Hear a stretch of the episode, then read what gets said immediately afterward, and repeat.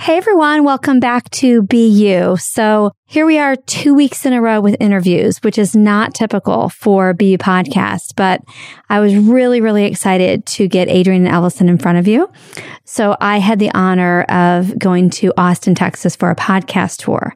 And Adrienne Ellison was one of the people who agreed to be interviewed and have a chat with me for BU podcast. And you are going to love this conversation. So Adrienne has such a cool story. She gets really raw and vulnerable in this episode. She has cured herself of everything from nail biting to anxiety and depression. She's helped hundreds of other people do the same through holistic psychology, alternative medicine, subtle energy, and learning how that energy impacts our reality. She is someone who leads a beautiful, beautiful community. And in fact, as I'm recording this introduction right now, she just announced an awesome membership opportunity, which is super, super affordable. So pay attention at the end of the episode. We talk about how to find her, but I'll just tell you right now that if you go to Instagram, you can find her just by looking up Adrienne Ellison, A D R I A N E L L I S O N. And she has a link right there in her bio. But this is such a beautiful conversation. I so appreciate Adrienne. I loved talking to her. And and as you know, if you're a listener of BU podcast, you know that I'm really selective about who I invite on the show. If you're a new listener, you don't realize that we have about 75 to 80% solo episodes and I am pitched every day. I mean, I, I ha- can't even tell you how many emails I get every week. People asking or someone representing someone asking to be on this show. And I'm so, so selective. And it was an immediate yes when I heard about Adrienne. She did not ask to be on BU, by the way, but I heard about her through a trusted source and I checked her out and was really excited to introduce her to you. I reached out on Instagram. We had immediate connection. But when I actually sat down with her in person in Austin, which is what you're about to hear, it was magical. We had such a beautiful connection together. And I ended up inviting her to my red tent ceremony, which was such a sacred space, something that was so special to me for my 50th birthday. And just based on that brief interaction with her in person, I really wanted her there. And I was so honored that she showed up. And so now I consider her a friend. So I invite you to really center yourself, take a few deep breaths, open your heart, open your mind and listen to Adrienne Ellison talk about how to find the medicine that you need to become your truest self. There is nothing more inspiring than a woman being unapologetically herself. The answers are all in your heart. She's waiting, she's waiting, she's waiting for you to set her free.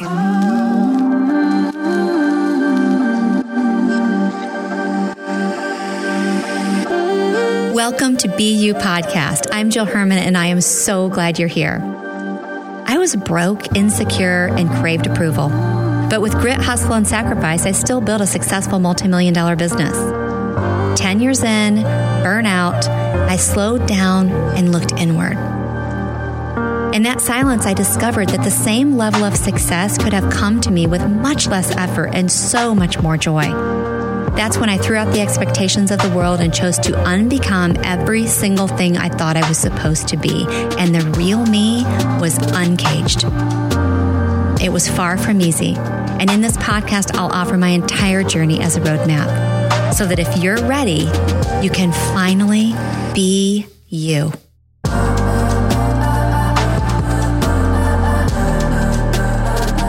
So, uh, you heard my introduction for Adrienne, and I just I'm sitting here in person in Austin with her, and I'm so grateful that she said yes.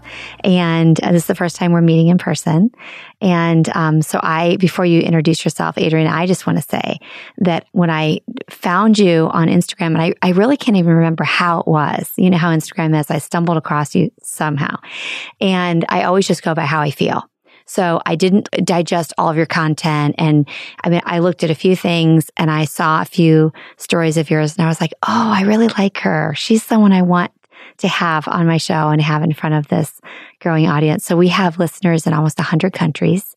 And the people who listen to this podcast are anywhere on their journey of learning, but, but committed to being themselves without apology whatsoever, even if it's like scares the crap out of them, you know, but learning how to do that. And I know that, that you are so much younger than me, but you're already doing that.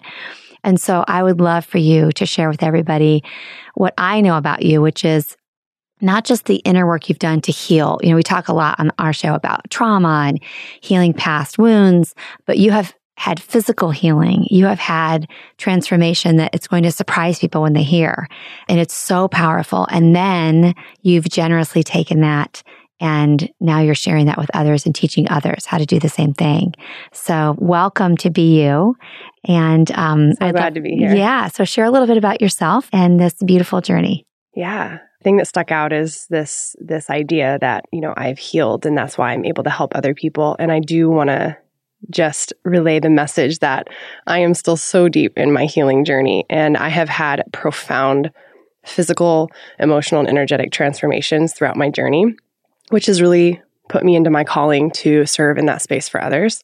But I'm just nowhere near being in that end. And that's part of what excites me so much about life and also why it's so important to step into that radical self expression of who you are.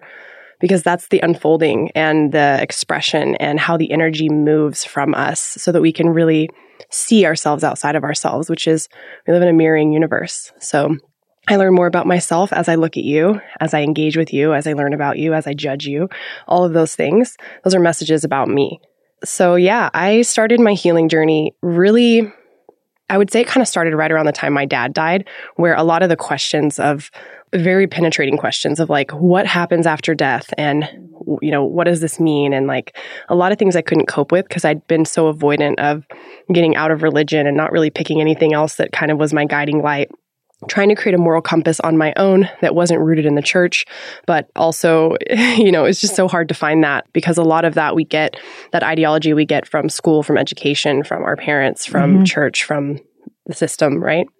And so I was just kind of lost along along the journey of that took a couple years where I was in deep depression, binge eating, doing all of the very destructive self sabotaging things to try to numb and cope with all the energy that I was feeling that I had absolutely no language for mm-hmm. and no idea what direction to take with it. I refer to that as lost in the sauce, where it's like whatever you can do, that next step to just support yourself is the only answer. And people can give you all the advice in the world, but when you are lost in it, sometimes it's just like getting out of bed and that next bath. And then you're able to start accepting and receiving support. So, in my journey between 2015 when my dad died and 2019, I was living in Salt Lake City, Utah. I was in the fitness industry, which did not make my heart sing. I, what were you doing in the fitness industry? I was running nutrition clients and uh, predominantly Mormon LDS Latter day Saint clients. So I was also going through my spiritual awakening, as a lot of people would call it, or just like my conscious awareness awakening. And, um, and excuse me, were you a Mormon too? No, I was not. No. I was raised German Catholic and then kind of let go of religion around the age of 15 and didn't really pick up the concept of God or something greater than myself, totality, all of those things up until 2019 when I was sitting in a relationship that was very dysfunctional, very codependent, sexless, and I loved the person that I was with, but I was not being nurtured. I was so starving for connection that the way that I would cope with that was through binge eating, through cannabis use, through a lot of different, very destructive patterns. And I was really in the season of just blame, blaming everybody else for all of the discomfort that I was experiencing in my life. Mm-hmm. And I had this moment uh, way before psychedelics, which I'll, I'll get into a little bit about how I've used and abused that as well to find my way to where I'm where I'm at now in that in that grounded place of understanding that everything is medicine or it's poison depending on the dosage. But I had this moment in 2018 where we hired an assistant who was a spitting image of me, and it was the first time that I got to experience the mirror of myself mm. in a way that was very confronting. it was it was medicine for me for sure. She, the way that she handled people and the way that people felt and experienced her, um, and I, the way that they would withdraw from her and not feel safe to be around her, I started recognizing like, ooh, is this the way that people experience me? And luckily at that time, my partner was able to, as graciously as he could, express to me, you're not who you think you are. You're not who you tell people you are. this idea and this identity that you've created to make yourself feel good about all of the ways in which you show up it's just a story. And he was really big into Tony Robbins, right? Mm-hmm, so mm-hmm. I was listening to some Tony Robbins stuff. I was listening to a lot of different podcasts and whatnot. And a lot of them just didn't resonate with me. They were very rooted in like, get up, hustle, do the fucking work, you know, Grant Cardone and affirmations. These, yeah, yeah. Some of these like really, really great um, motivational speakers and people who that has really worked for them. And for me, my journey was much more about diving into feminine embodiment, which I had no idea about at that time. So I had this mirror very difficult for me to really experience and started listening to podcasts to try to understand like maybe how I could do some work on myself or how I could get out of these very aggressive and kind of bulldozing patterns. I had a pattern at the time I didn't know about where I really couldn't hear the word no. So I was very controlling and very manipulative and it was like my way or the highway. And I got into podcasting and I came across an Aubrey Marcus podcast about psychedelics and it lit me up. It lit me up in all the places that I had never been lit up before. And it, it really pinged that curiosity in me of like the way he was describing his ayahuasca journey and these different medicine experiences he was having. I was craving experiences like that. And I was willing to pretty much go to whatever deep end that I needed to go to get out of my depression and the stagnation and the numbness that I felt within myself, my relationships. Isn't it interesting that you were craving that, but everything you were doing was taking you in the opposite direction? Yeah. And that's the kind of what happens is we everyone is like I want connection, I want connection, and then you look at your patterns and everything about the shadow frequency is actually about disconnecting because it doesn't believe in harmony or love or truth mm. or unity. And so with that, so much of my work has been being able to identify those shadow frequencies within myself, which I do a lot by seeing others, experiencing others, things that trigger me, mm-hmm. like like the assistant, right? That came mm-hmm. out, it was like, oh. So when she came along, my question is this: When you said that she was your mirror, and your partner lovingly said, "You're not who you think you are," okay, before that, yeah. What was it like when you would see her? I mean, were you irritated by her, confronted by her, and you For thought sure. you were nothing like her? Did you see yourself in her right away? Mm, I would that's say pretty powerful. I did. did, and I liked her because of that. I saw characteristics of myself. I had this idea that like nobody could do it like me. So right when I met yeah. her, I felt this like we were in business together, uh, my partner and I. So I felt this like a little bit of relief of like, oh, maybe somebody could actually come in and like do the shit that needs to get done the way I get it done. But very soon in that, I started to see the similarities of she was getting certain things done, but at the expense of other people's emotional well being and, you know, different aspects of what was happening. And and since then we we her and I have reconnected and and we have a great relationship uh, as far as like neutral. But yeah before that it was a lot of me seeing how people would recoil from her her responses to people how sharp she was how uh, you know righteous she was in her ideas and how ungrounded. That was probably the biggest factor for me which I would not come to really understand until a year and a half ago how ungrounded I was in my journey. And so when you when you observed her how was it that you you recognized something in yourself? I don't think I had the awareness back then to really understand that I was seeing the parts of my own shadow frequencies that were continuously transmitting. But what I experienced from her ungroundedness and, you know, these things I was perceiving as is like, it is not safe for me to just say like how I'm what I need or what I feel because there was always going to be something sharp on the back end. And so it was like I was always guarded around that person. And in that, my body would start to contract. And this is a huge thing of what I teach within my mastermind and all my clients is the body is the attunement fork for the way that energy is being interpreted in your field, whether that energy is being interpreted through the lens of trauma or not. If the body is contracting, you can guarantee that that's going to over time start to create dysfunction and pain. And if you're in situations where you don't have any idea how to stop contracting, that's why the environment is so important because the environment plays such a big role in how those stories that are living within our cells start to ping, ping, ping, ping, ping. Like, this is not safe. This is something I've experienced before. Here's the story of what's going to happen. And whatever that familiarity is within that trauma response. All right. So, you I, there's so much I want to say because taking that and then saying, "Hey, let's talk for two hours just about what you just said." But I know that there are people listening, and I know there are people listening who are like, they're still back at, "Hold on a minute, wait a minute." When other people trigger me, wait, th- those people are mirrors. I mean, there's still people that are just learning that, of course. And so it's amazing to me that you have figured that out so early. Like I don't think I figured that out until a couple of years ago, like maybe 48. I think it's confusing too, because let's say that you look at somebody who's doing something like stealing and you're like, oh my Yeah. God, like that's disgusting. Why would that person do that? And you can't relate to that. And that's not something you would ever do. It's not that that person is showing you who you are. That person is showing you an aspect of consciousness that's doing what it needs to do based on the story it's living in, which is a part of all of us. If you had the same environment and the same circumstances as that person, you really don't know what you would be willing to do. And being able to integrate the shadow frequency that never had to have a voice, never maybe came up in your life because you weren't in those circumstances. That's that part of like looking at ourselves and really truly coming to the place of you have no idea what people are going through and what led them to the place that they are now Mhm. and how they've created stories that continue to be perpetuated by their circumstances that yes they might be choosing to be in but they were never offered another choice or they choose to not see another choice Mm-hmm. so I did figure this out very early on, and I have a, I have a really strong personality. So I think what led me to figuring that out early on, um, I was never a passive person. I'm I'm by nature aggressive, so I really got to experience how much I pushed people away and how much people re- recoiled and withdrew from me.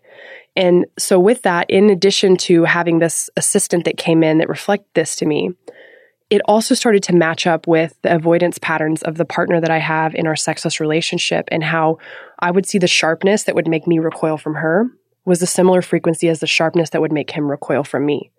So the mirror aspect of like being able to see myself over here and then to see how people experience me over here with my partner, I just started to see the layers of how energy is continuously being interpreted and then responding. And ultimately, that's all that our, our cells are really doing is they're listening and they're responding. And so with that, if I get stuck in a pattern of listening, not to what people are saying, but to the same story that's being transmitted from my field over and over again, my cells will continue to respond to that. Same thing with my partner. I'm not responsible for how the assistant showed up, and I'm not responsible for how my partner reacted to my aggressiveness. I'm not responsible for his withdrawing. I'm not responsible that he didn't have boundaries. But within myself, I am responsible for how I am interpreting the energy and the experience that I'm having. And sometimes the experience just sucks. Like, don't get too wrapped up in, you know, in the righteousness of like, well, this is what I'm experiencing. Because again, until we're able to really, really be able to discern between the intuition that's happening on a very kind of neutral and subtle scale and the trigger that's happening from a trauma response that's very loud, the interpretation can always be a little fuzzy. And I feel like that's a lot of our life's work as individuals is to sift through the gunk that is just sitting in our DNA, all the information that's been passed to us from every experience that's ever happened to every other human being, mm-hmm. passed down through the lines, through evolution, in addition to the experiences that we have in our childhood, you know, in developmental years, that then continue to rewrite stories or perpetuate a story that's already living in us that we don't even know where it comes from. Mm-hmm. That's a very real human experience that everybody can relate to. We don't always know why some people are terrified of water, right? Some people are terrified of men. Some people are, you know, have stories about who's bad based on the color of their skin. Where does that information come from? Yes, some of it is taught, and some of it is just in the cellular DNA. That was new for me. I did not know that. I knew all about mindset work, and I was one of those people that did all the Yeah. Tony Robbins type personal development for years. And of course, it's great and it makes a difference. And it just can only go so far and so Totally. deep, right? And Yeah. that what you just said about, you know, that being in your DNA, it was just a couple of years ago that this spirit healer I work with said that to me. And I, I had to pause and say, wait, what do you mean? I mean, no, we're not taught this stuff, Mm-hmm. You know? and a couple good books too, just to reference, because mm-hmm. a lot of times in spiritual communities, this is talked about, you know, all the time. And so it can look like it's the spiritual, like, you know, mystical thing. But there's a book called It Didn't Start With You, which is very referred out by a lot of people who are in the trauma informed space. That's a really good book to understand how through epigenetics information gets passed down. I've never heard of that book. It's amazing. It's amazing. Okay. It's the one of the first books I have my mastermind read so that they can understand too, like the fight that you are in here in your human experience goes so much deeper than what you did experience. And then on top of that, you have what you did experience. And it's a conglomeration of all sorts of energy and all sorts of stories that have been told for generations and generations. And when you start to look at those stories, you start to meet who you really are in the essence of love and unity and mm-hmm. Connection and authenticity. When you haven't met that part of yourself, that's why it's so common to feel so out of place and so much rejection and abandonment and confusion and just like, what am I doing here? What's my purpose? Why can't I have this certain thing? And you start to unwind those stories and start taking radical responsibility, not for what came with you and was passed on to you through the trauma that happened to your grandmothers and your grandfathers and so on and so on, but how it's showing up for you and how it's continuing and will continue to pass down if you do not get a lot of awareness and the ability to rewrite that story mm-hmm. and change the narrative for the way that your cells are responding to what they're listening to. That's just so much of my work. But it didn't start with you as a great one another well-known book that has more to do with trauma that happens uh, within like our, our lifetime not necessarily what's always passed down is the body keeps the score so i'm sure you're familiar. yeah familiar. we've talked about that a lot yeah it's a here. thick thick book but yeah. fantastic and then if you're looking for something a little bit more in like the chinese i ching or something that dates back that has a little bit more of a spiritual foundation in it uh, the gene keys is fantastic and it really is a script for rewriting your DNA mm. and the mm. information that's stored. Some other really great free modalities because I'm all about those. And I think that before people get into psychedelic use or, you know, doing these kind of more extreme ways of looking at this information and this consciousness that exists in the lines and then trying to purge that out which can be really impactful is first regulating the nervous system which is the the central communication archive where all of that information is continuing to be transmitted. EFT, the tapping modality, which as far as I know is safe and effective for anyone and everyone to use without like a crazy certification or insane training. It's really just allowing yourself to regulate your nervous system by tapping on the meridians, the subtle energy receptors that are kind of the extension of the nervous system. I'm happy to share with you where some of those resources could be found. There's there's a lot of free ones on YouTube. You could look up tapping and then breath work. Again, it comes down to when the body's contracting, the body is responding to a story that something is not safe, it is not, and there needs to be more separation, contraction, withdrawal. When you're in that space, your body will continue to hold and not receive anything. So energy is always supposed to be in motion. It's always in motion. It gets stuck. And that was exactly what happened to me when I got endometriosis was I was so contracted for so long since my dad died and longer even before that, you know, but it was like every day I was contracting more and more and more. And I was doing all these things to heal, but some of them were very um, intense for my system. My nervous system never really got the chance to settle. And to speak on that, which feels relevant for this, what we're talking about, I was adopted. And even though I grew up in a family that was really beautiful and I would say more regulated than most families that I grew up around, the woman that gave me up for adoption, my biological mother, who is a beautiful, beautiful queen, she's wonderful. Um, we're good friends. She went through extensive trauma in her lifetime. And even when she was pregnant with me, the physical emotional trauma was still happening. And so, right out of the gate, my little baby nervous system was a replica of hers. Yeah. And so I came in with all of this energy as if I had experienced these things. And so it didn't really matter what my environment was. I came in with stories already. And that's something that's really important to note because not only is our birth story so, so important for looking at what is the blueprint of your nervous system and how does it operate? Mm-hmm right the second that you came into this world? And then what was your mother's nervous system like when you were in utero? Yeah. And for anyone listening, because I, I know, I know some of you are just all about this and so excited. And some of you are open and wanting to learn, but you're also like, wait, what? so I just want to tell you that that's science. I mean, that is not just a theory of Adrienne. That is absolutely fact that whatever impacts the mother, her nervous system is going to be passed down to the child. And so it's There's nature versus nurture. That's where the science is. So I had my my nature, which came from my genetic DNA passed down to me, and then I have nurture, where my adopted mother and father raised me in that environment. And I have trauma from both, right? I have stories from both.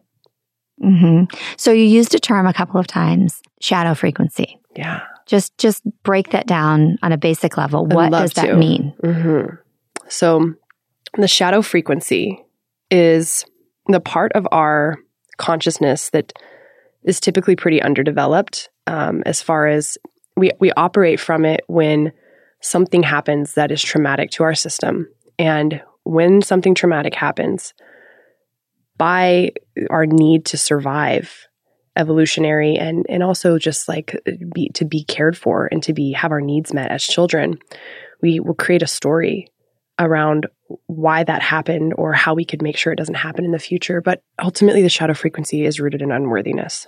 It's this deep story that the reason why my mom could not show up for me, not this isn't my story, I'm just saying if you have this story, the reason why my mom was an alcoholic and could not show up for me and couldn't sober up for me is because I was unworthy of that love. Now, most people don't have that awareness just transmitting all day, like, yep, I feel unworthy of love because it's so fucking hard to cope with. Mhm. Who can cope with that? That is the the deepest, darkest of devils that we could ever even process, especially in this like small energetic being of children that they are without intellectual understanding. So the way that we cope with that is by then creating you know stories on top of that. Well if i do this this makes me worthy of love. So now all of a sudden we're, we've had this narrative of what makes us worthy of love. The problem with that is if the shadow frequency of that unworthiness has not been really transmuted and grieved right? That grief because the grief comes when we realize that we were not met. And we feel the deep sadness of what it feels like to not be held and to not be taken care of. But the ability to grieve is the ability to know that it can change if we're willing to let go of those stories. And that's where grief happens is where we shed those stories and we we purge and we allow ourselves to really feel how painful and hurtful those experiences were. Now most people aren't aware of this. Mhm. We, we, we aren't aware of this because the stories are layered so thick our personality patterns are so dense And we're married to them and they become our identity. yeah, and then we marry other people that don't mirror them back to us, or you know they do, and we spend so much time in the drama and the the trauma loops of that that we don't have that time to look at ourselves and really break it down. And also, grief is so hard to get to. We got to go through layers of all sorts of other emotions, right? And then the shadow frequency is very uh, like shame, judgment. It's these lower frequencies where, again, the story of those frequencies is separation, unworthiness, distrust. And so you can start to notice if you're operating from those places. Anytime that I'm in any type of a situation with someone where there's conflict, if there's a part of me that's trying to create more separation, trying to be right or win or make them feel less than, if there's a part of me that's gaslighting them or gaslighting myself, trying to make myself feel stupid or guilty for having the experience that I'm having or make them feel guilty or stupid for having the experience they're having, we're operating from a shadow frequency. And that is going to continue to attract more and more people and opportunities where that frequency lives. Mhm. It's going to be a resonant match. Mhm. It's so interesting because we've talked a lot about frequency, but I've never, honestly, ever until today heard anyone call it shadow frequency. I've never heard that term. I've heard of shadow work, but I've never heard of shadow. And that just makes so much sense to me, Yeah, totally. right? It's that lower frequency Mhm. that which is formed from those stories, which are all untrue. Yeah. And it's formed from that deep rooted seed of I am alone, I am unworthy, hmm I'm rejected, I'm abandoned, um, I'm not safe, hmm I cannot trust. hmm And m- most of the world operates from that place. Like we, as a collective, we operate from a shadow frequency, victimhood, Oh, for sure. blame, shame, all of those. Mhm. That is the work of shadow work. You know, a lot of people get into it because they feel pain and they want to get away from their pain. And I'm going to tell you, there's only one way to get truly not away from your pain because you can do that as much as you want to. It's always going to find you because consciousness wants you to heal that. It wants you to be free, true freedom. That's also freedom, unity, liberation, radical self expression, these things freeing ourselves of the blocks or whatever you want to call them that hold us in that frequency state that doesn't allow us to see truth of unity, of connection, of desire, of love, harmony. So the only way out is through, which can be really powerful when you get into psychedelic work. But again, the nervous system is where embodiment comes from.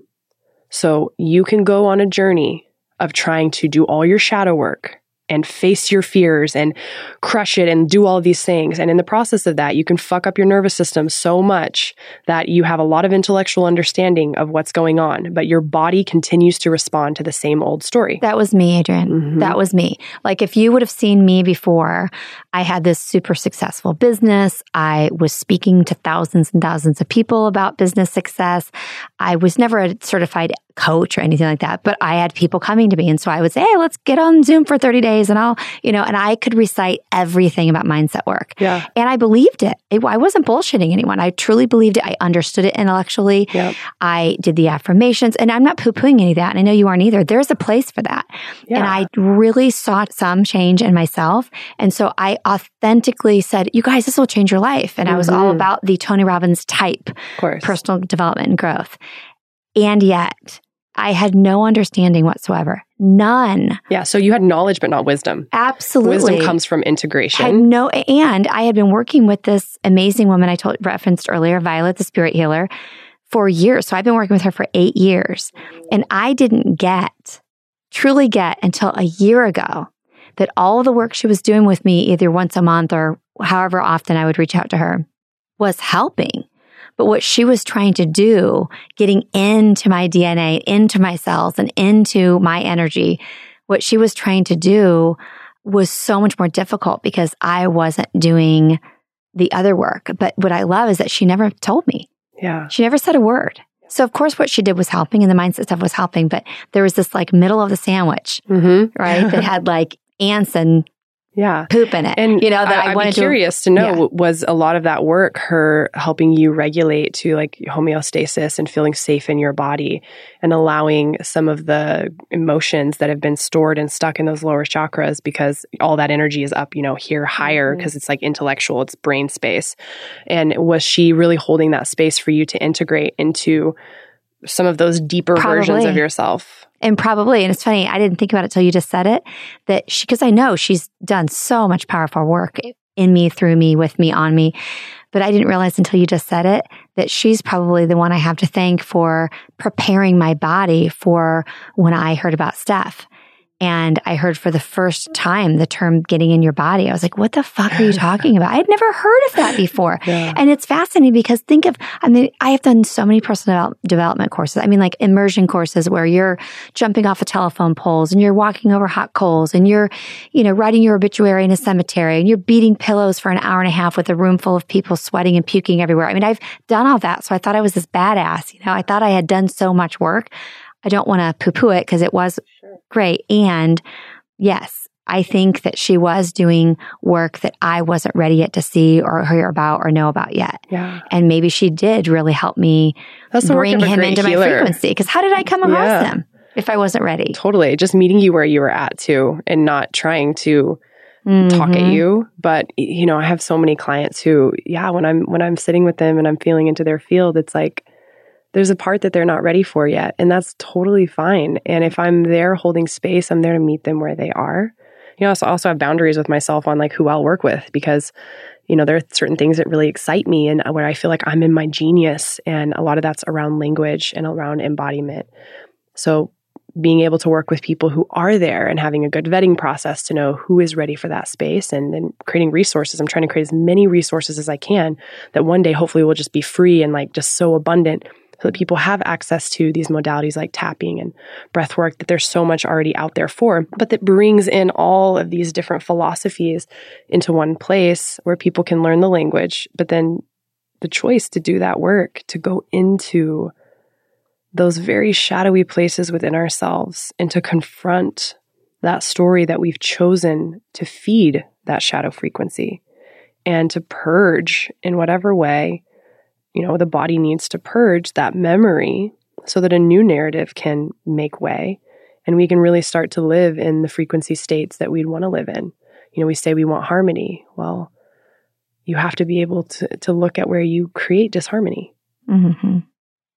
Okay, so share with them about your your physical healing because it's so profound, it's so beautiful, and it's going to challenge some people or trigger them. For like, sure. oh, that can't be true. yeah Um, but I, I'm just Yeah, and a disclaimer I'm not a doctor. I have absolutely no medical experience whatsoever. This is my experience, and I would never tell somebody else to do what I have done. I will just share with you guys what I chose to do in my sovereignty and in my personal authority and what I felt very called to intuitively.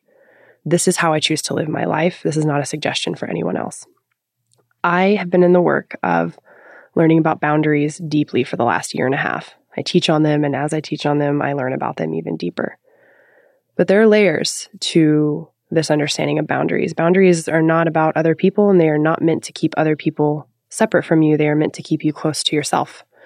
And as I was doing this work, I started doing training. I don't know what you would call it. I t- was starting to take on mentors, mentors in the healing space. And in the process of that, I started to become aware that I had sexual healing that needed to happen and sexual trauma that early on I would never have considered sexual trauma. I felt like I was kind of in consent with it, but I was confused because like we don't really have good education. Mm-hmm. And that's a whole nother, you know, podcast. But I got into these these more energetic spaces to start healing and plant medicine was a big part of that. So, you know, learning how to heal the nervous system, learning about boundaries and how to tell people that were projecting on me like that's not mine. I don't receive what you're trying to say and I, you know, or like having a mentor that we had like an kind of an inappropriate relationship and I was trying to have somebody hold that space for me and, and they weren't able to do that and taking radical responsibility for, well, I called this person into my life. This person's a reflection of me. Mm-hmm.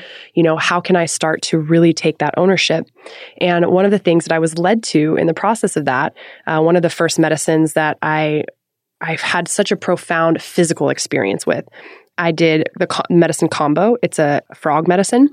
It's an Amazon frog. Oh, yeah, I've heard of that. Yep. And they burn it onto your skin. It goes through your lymphatic system. It bridges the blood brain barrier and it is incredible. it's a purgative. It's not psychedelic at all. And it can absolutely be dangerous. So I decided to do a session of three of those within one moon cycle, which I read online was like a really cool way to do a, a, physical, emotional, and energetic purge and like really clean out karmic debris. I didn't even really know what karmic debris was, but I was like, fucking I love sign that you're admitting up. that. I love that you're admitting that. So many no people idea. don't. They use the language and they Yeah. don't admit, okay, I really didn't know what that Yeah. meant. And tell me again where you were as you had endometriosis. I didn't have endometriosis yet. oh, you didn't? So this was my this was my first experience where I started to understand just how much the trend like the, the interpretation and the the energy and the emotions that were stored in my body that I didn't have a lot of safety to move in my nervous system. This is where I started to realize all of it was tied together. I go into this experience and my Kambo facilitator says, well, you know, Kambos are really great cord cutting medicine. Um, and I had already been learning about cord cutting previously with one of my mentors, and I was really into it because I was coming out of a gnarly breakup with some guy and I was super lost in him. I was like, fucking sign me up. And she's like, you know, it can be really profound to actually cut ties with people from your ancestral lineage. Is there anyone you want to cut ties from? And honestly, I really didn't put a lot of thought into it. I was like, oh, well, I know that like my my biological mom and my grandma have been through a lot of trauma, so like I'll write their names down. So I go into my ceremony. We do this beautiful cord cutting ritual, which just entails writing my name and who I'm cutting ties with, saying this very specific mantra, releasing them from my field and calling my energy back, and then severing the rope that they were tied to together, the two names together over the fire. And then I took the medicine and then I threw my face off, like just throwing up, purging, purging, purging. And before that, I had been a crazy anxiety nail biter for 28 years of my life. And I woke up the next day and I haven't bit my nails since. Oh and my gosh. Nobody can see my nails right now, but They're beautiful. they're huge and they're thick And they're strong. so strong.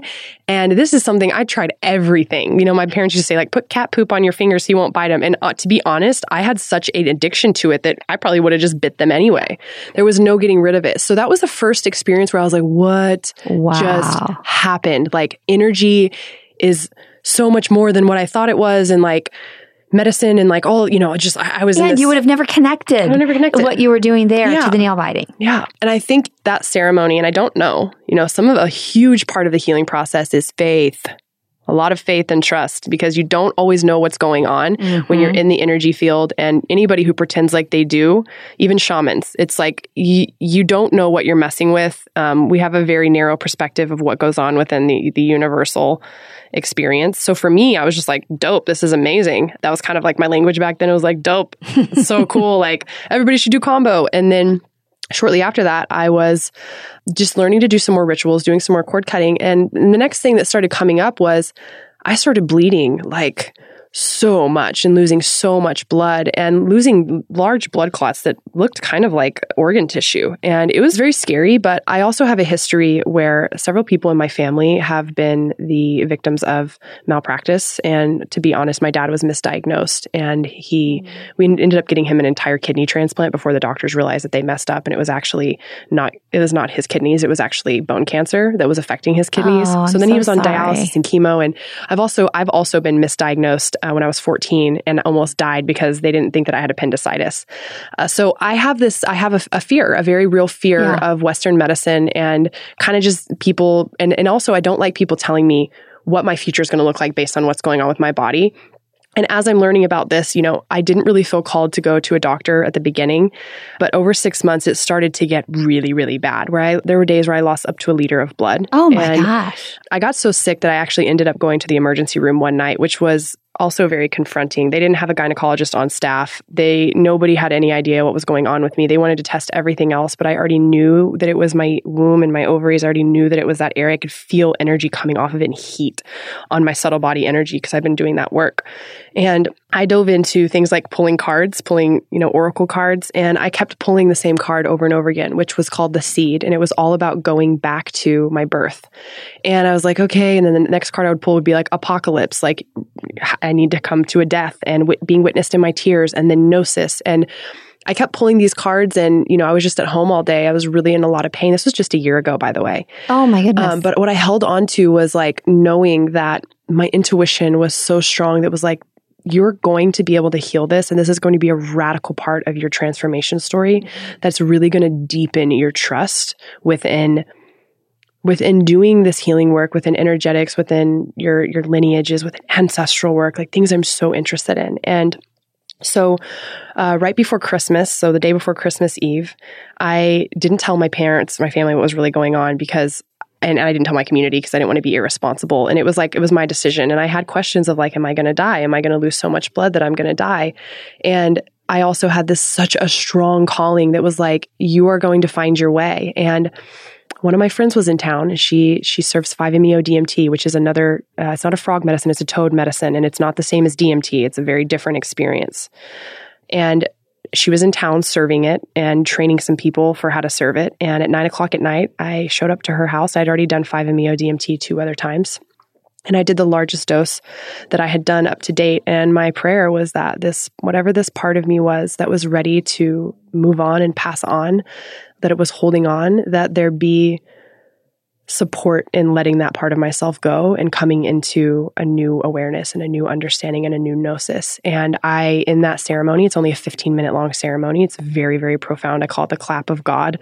It literally feels like you're just getting clapped between polarity and such a beautiful way. There's like, it's a whole podcast to talk about what that medicine has Wow. done for my life. And in that, I relived my my birth, my adoption and my birth and not not in a very intellectual way, it was a very visceral way, but I remember the feeling of being an infant and I could feel like the fluid that I was in as a fetus and I could feel myself moving in it. My hands were doing like little fetus hands and this overwhelming feeling towards God of like fuck you and not not even having those words but like how could you do this to me? Like feeling so abandoned by mm-hmm. source. And what i came out of that experience with that was so profound is our experience of the all the space holder god the universe whatever you want to call it one of our very first interpretations of that is our father and so for me, it was never safe for me in my childhood to be reactive emotionally because my father had PTSD and it would trigger him. And so I was holding on to this rage towards God because I didn't believe that that version of consciousness could hold space for my anger and my rage. Mhm. And one of the things also that I'll mention before going into that ceremony that I knew was it was it was repressed rage was when I would be in deep anyone who has endometriosis that's listening to this, you know what the pain is like. It is intense contractions. Some people say it's similar to birth. Mine were very, very intense, like a level eight where I would see black. And the only thing I was taking I was taking painkillers, doing all the things. The only thing that would actually get me through those intense, painful contractions was literally fantasizing about destroying my entire house, like taking a baseball bat and smashing things and ripping things off the wall. And I just wanted to get my hands on something and destroy it. So I knew that there was something that was sitting in my womb space that really needed attention. And that's exactly what I experienced in that 5MEO experience. So being able to let that part of myself die and to go into those shadow frequencies that were s- too painful for me to be able to go into. Mm-hmm. Nor did I really have any idea how to access them. You know, I've accessed bits and pieces of it through breath work now that I can look back. But that's that's a big part of the journey is like you'll have the eagle's eye view when you're looking back, mm-hmm. not when you're in the thick of it, not when you're in the chaos, right? Integration is that part of looking back and being like, oh, I created the chaos so that I could transform it and transcend it. And then it's beautiful. And then people create art, right? and then, and, and you then go tell everybody. You go tell everybody about it. And then like, you know, all of that. So the very next day I woke up and it was Christmas Eve and I relived that Bufo experience for about six hours straight. And it really deepened my relationship within the feminine because I would have those same rage fits and I turned my music up loud and I ran a bath and I was in so much pain and discomfort that I couldn't really sit still. So I was pacing all over my house and sometimes I'd be in the fetal position, but I never stopped letting sound come out of my mouth because I, in the Bufo experience, all that wanted to move was frequency out of my body and like weird sounds, like sounds you just don't want anybody to hear you making. Yeah. And some of the sounds are very pathetic and sad and like just devastated. And some of the sounds are very primal and aggressive and, and like, you know, earthy. And it's like, oh God. So I just I let my my mouth and my throat chakra open and I let that energy just channel out. And I went from what I noticed was I never started screaming or stopped screaming. I went from crying and it oscillated straight into screaming, into laughing, into singing, into dancing. And there was never a start or stop. It was the most fluid I've ever experienced energy coming out of my body. And you said this was the day after. This was the day after. And a lot of people experience bufo reactivations, which is why it's not a, you know, medicine I would suggest for somebody using if you're new to psychedelic spaces. But yeah, it was very profound and um I knew. I knew that day that I had moved what mm. needed to be mm. moved. And then January came around and no more endometriosis. And I've been clear of it for the last year. Mm. So that was a very profound experience. And this is the first time I've ever talked about it on a podcast. Really? Actually, yeah. I feel honored. thank you. Yeah. Again, I had to get far enough away from it to have a better perspective of what really happened and and to really take radical ownership for my experience and what I needed and not feel not feel any fear about anybody judging what I chose to do and also not take responsibility for the decisions other people make for their yeah, health. That's right. Right? That's your sovereignty. And then I've also been a part of a lot of other really beautiful experiences. I have a women's retreat and experience um, and a summit that I'm creating called Awaken the Medicine. And this container that I create is specifically to create physical, emotional, and energetic transformations. And I've had women purging abortions and surgeries and hysterectomies and things that have happened to them in such a deep and profound way that one of the other women in the room ended up starting to channel one of those babies and they was able to have a conversation with the mother. It's i have a photo of the moment. It's it's like every time i look at it it's very emotional. It's beautiful uh, I helped my, my partner heal a 28 year, very serious phobia of sharp objects.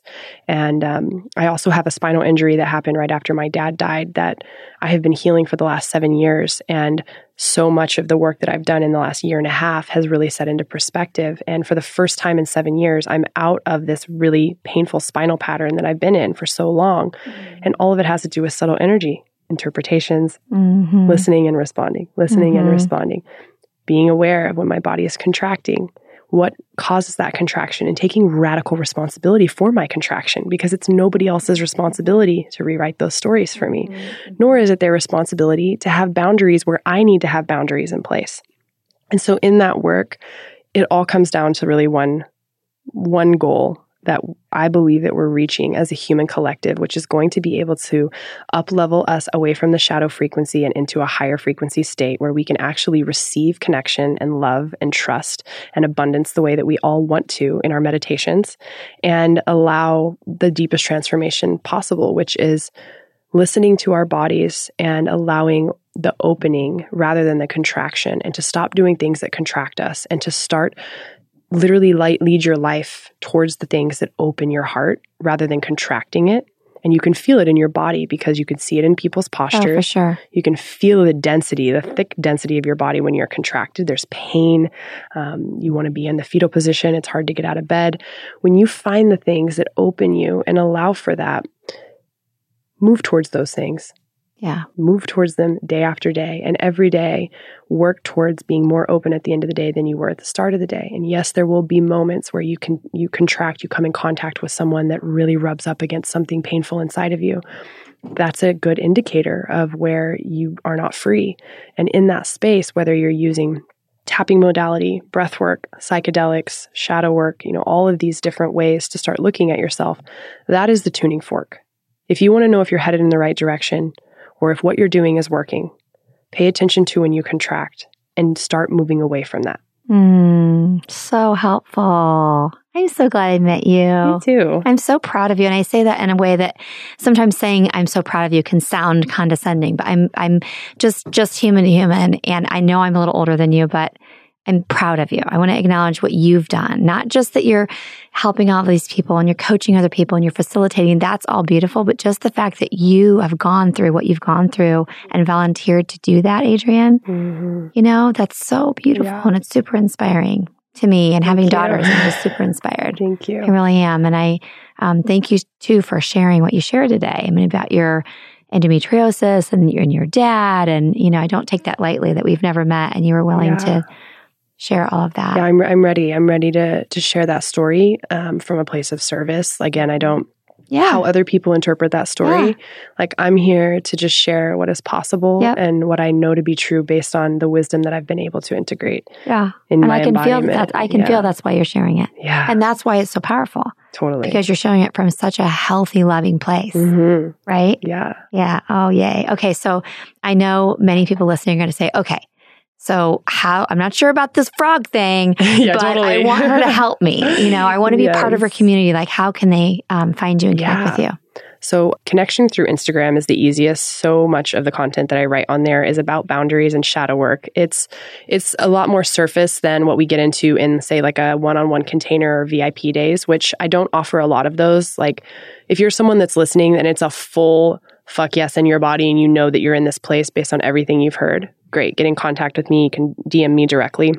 The other offerings that I have um, through Instagram that you can find or through my website, I have a self healer mastermind, which is kind of the foundational dive for anyone who is interested in getting into the work or you've started doing the work, but it feels a little chaotic and you're not really sure about direction. In that space, I offer a lot of tools for being able to access and learn about your shadow and be able to take responsibility for the shadow frequencies that show up in relationships. It does highlight a lot on relationships, codependency, some of the ways that we continue to create disconnection. It's a lot about boundary work mm, and super needed. Yeah, it's amazing. And I, I, created that strictly on my own story of the chaos I all went through. And I put mm-hmm. it together in a, a, curriculum that I wish mm. somebody had mm. created for me. Yes. It's five months long. It's amazing. I've got a great team of people that have been, I've, I've and already, be surrounded by other women. Yeah. My 3rd mm-hmm. one is starting in February. And so I have only done it up once a year at this point, but I'm probably going to start doing it twice a year since I have a team now that I'm starting mm-hmm. to build. Mm-hmm. Uh, that's a really great deep dive. And it's also the most affordable offering that I have, I think, mm-hmm. as far as what people spend on like talk therapy. Yeah, yeah. It's great. Um, I also have a lot of beautiful testimonials from people who've gone through that program, over 60 people in the last year and a half. Mm, congratulations. Thank you. And then um, the other offering that is going to start showing up more is within the Awaken the Medicine brand. And